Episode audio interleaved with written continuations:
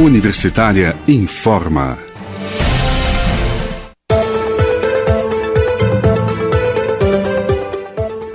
Olá, bom dia. Na Universitária agora são 11 horas. Eu sou Ana Flávia Pereira e estamos de volta aqui na rádio da Universidade Federal de Goiás com os boletins informativos desta quarta-feira, 3 de março de 2021. Nossa programação você pode acompanhar nos 870m, pelo site radio.fg.br e pelo aplicativo MinUFG. Os boletins informativos da Rádio Universitária estão disponíveis também em formato de podcast, nas redes sociais e nas principais plataformas digitais.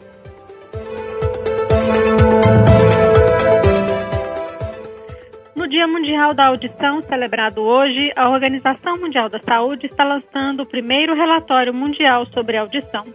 O documento destaca que o preconceito envolvendo pessoas com baixa audição é um problema muito grave e muitas vezes leva à inibição pela busca de um tratamento adequado.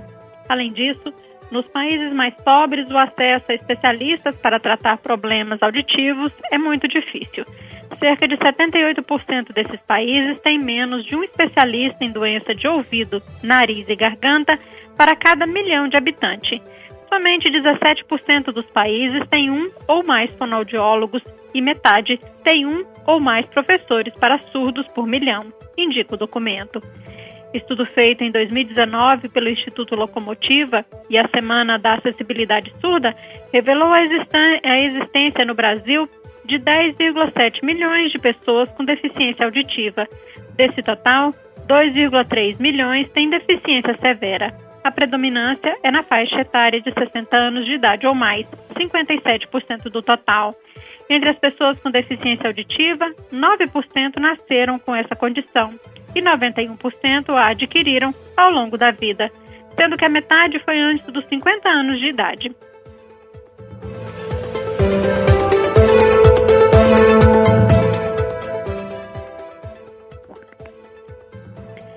Total de pesquisados, 87% não usam aparelhos auditivos. Em todo o mundo, 466 milhões de pessoas sofreram de perda auditiva com marcas de invalidez. Desse total, 34 milhões são crianças.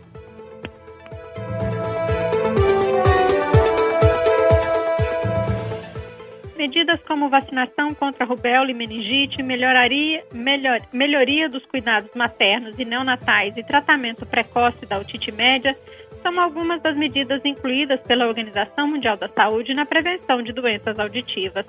A organização recomenda ainda que tratamentos auditivos façam parte dos planos nacionais de saúde. Segundo o médico Marcos Tarvati, membro da Câmara Técnica de Cirurgia de Cabeça e Pescoço, e outra otolaringologia do Conselho Federal de Medicina, em entrevista à Agência Brasil, a detecção da deficiência auditiva ao nascimento, a educação, o tratamento e as cirurgias precoces podem ajudar bastante a reduzir a perda auditiva. Ele explica que o problema da perda auditiva é agravado pelo natural envelhecimento da população, uma vez que após os 60 ou 70 anos é natural que as pessoas passem a ter uma audição mais limitada.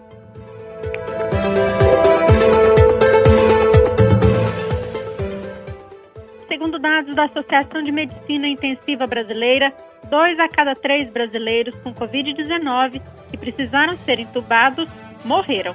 A entidade tem monitorado TIs do país durante a pandemia, tanto na rede pública quanto privada. Levantamento referente ao período de 1 de março de 2020 a 24 de fevereiro de 2021 mostra que na rede pública e privada, 66% dos que precisaram de intubação morreram, no SUS, esse índice foi de 71%, na rede privada, de 63%. A pesquisa também mostra que a necessidade de intubação nas UTIs públicas foi maior. Nelas, 63,8% dos pacientes precisaram de ventilação mecânica. Na rede privada, o índice foi de 39%. Uma das explicações possíveis para a diferença entre o público e o privado é que quando o paciente chega na UTI um, do Sistema Único de Saúde, o SUS, já está mais grave por causa do menor acesso à saúde, explicou o intensivista Otávio Ranzani, epidemiologista da Universidade de São Paulo, USP. Mais da metade dos pacientes que precisaram de intubação ficaram em ventilação mecânica por mais de sete dias. De forma geral, esse índice foi de 55,7%. O levantamento da Associação de Medicina Intensiva Brasileira também mostra que quando o paciente em terapia intensiva precisa de diálise, mesmo não entubado, o índice de mortalidade é ainda maior, quase 74%. A diálise ou hemodiálise é um procedimento utilizado quando os rins do paciente não conseguem mais filtrar o sangue, precisando de uma máquina para a realização deste procedimento de filtragem do sangue.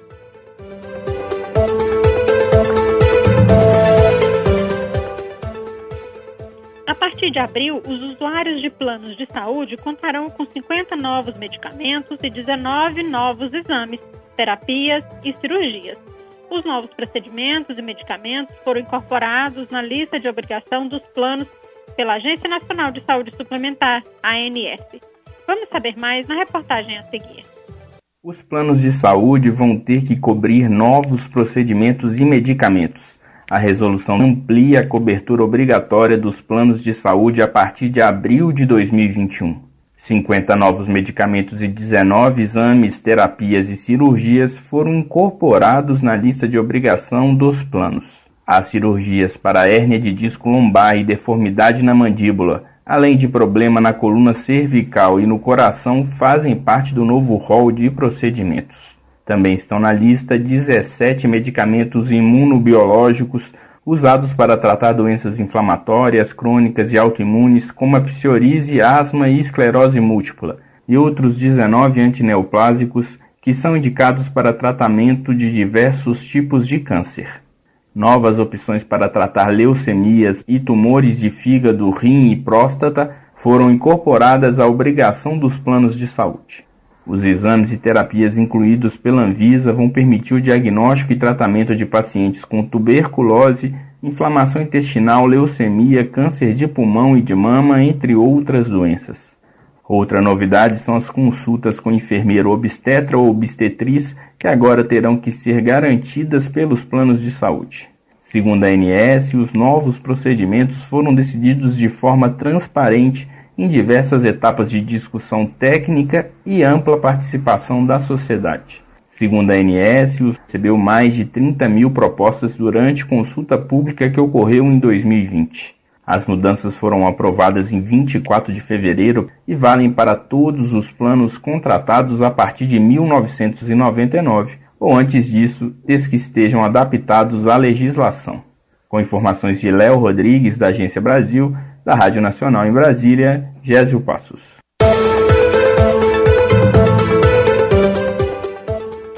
O IBAMA e a Fundação Nacional do Índio, FUNAI, publicaram uma instrução normativa conjunta na semana passada que abre espaço para a produção agrícola no interior de terras indígenas e não apenas pelos índios, mas também por meio de associações com outros produtores não indígenas.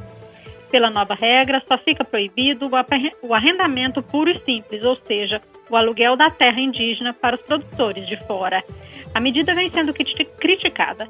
Segundo o secretário adjunto do Conselho Indigenista Missionário, Kleber César Busato, essa instrução normativa é uma armadilha do governo Bolsonaro contra os povos indígenas porque permite a exploração das terras indígenas por parte de pessoas alheias às terras e aos povos, favorecendo o alastramento dos interesses do agronegócio no interior das terras indígenas e o consequente aprisionamento destas a um modelo exploratório insustentável ambiental e socialmente.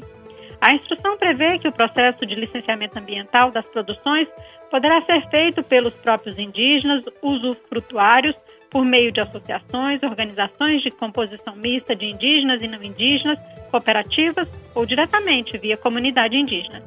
Segundo o IBAMA e FUNAI, havia necessidade de construção de um normativo específico para estabelecer um rito para o licenciamento ambiental das atividades desenvolvidas pelos próprios indígenas, de forma isolada ou associativa. A proibição legal de se explorar terras indígenas demarcadas não tem impedido que produtores fechem acordos com aldeias espalhadas por todo o país, avançando com o plantio de grãos e a criação de gado sobre essas terras. Em dezembro de 2018, o jornal Estadão fez um levantamento sobre terras indígenas alvos desse tipo de atividade irregular. Segundo dados fornecidos na época pela FUNAI por meio da Lei de Acesso à Informação, havia ao menos 22 terras indígenas do país com trechos arrendados para produtores, o que continua a ser proibido, mesmo pela nova instrução. As associações clandestinas entre produtores e indígenas incluem desde o pagamento de mensalidades para os índios até a divisão da produção colhida ou vendida. Nessas 22 terras havia mais de 48 mil índios convivendo com a exploração ilegal do solo. A área total arrendada aos produtores externos chegava a 3,1 milhões de hectares, um território equivalente a mais de cinco vezes o tamanho do Distrito Federal.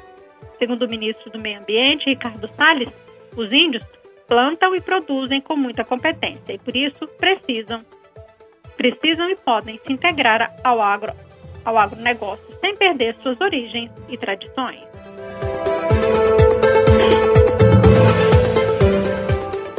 A intervenção na Universidade Estadual de Goiás, o EG, chegou ao fim, segundo decisão anunciada ontem depois de reunião do governo estadual com representantes do Conselho Universitário da instituição. Agora, os representantes da própria UEG vão definir um cronograma para a eleição do próximo reitor.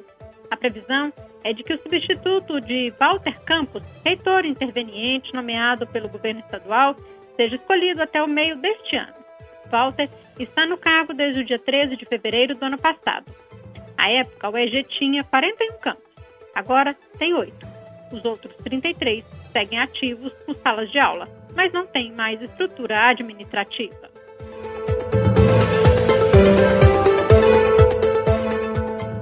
Universitária agora são 11 horas e 12 minutos. Acompanhe um novo boletim informativo às 3 horas da tarde.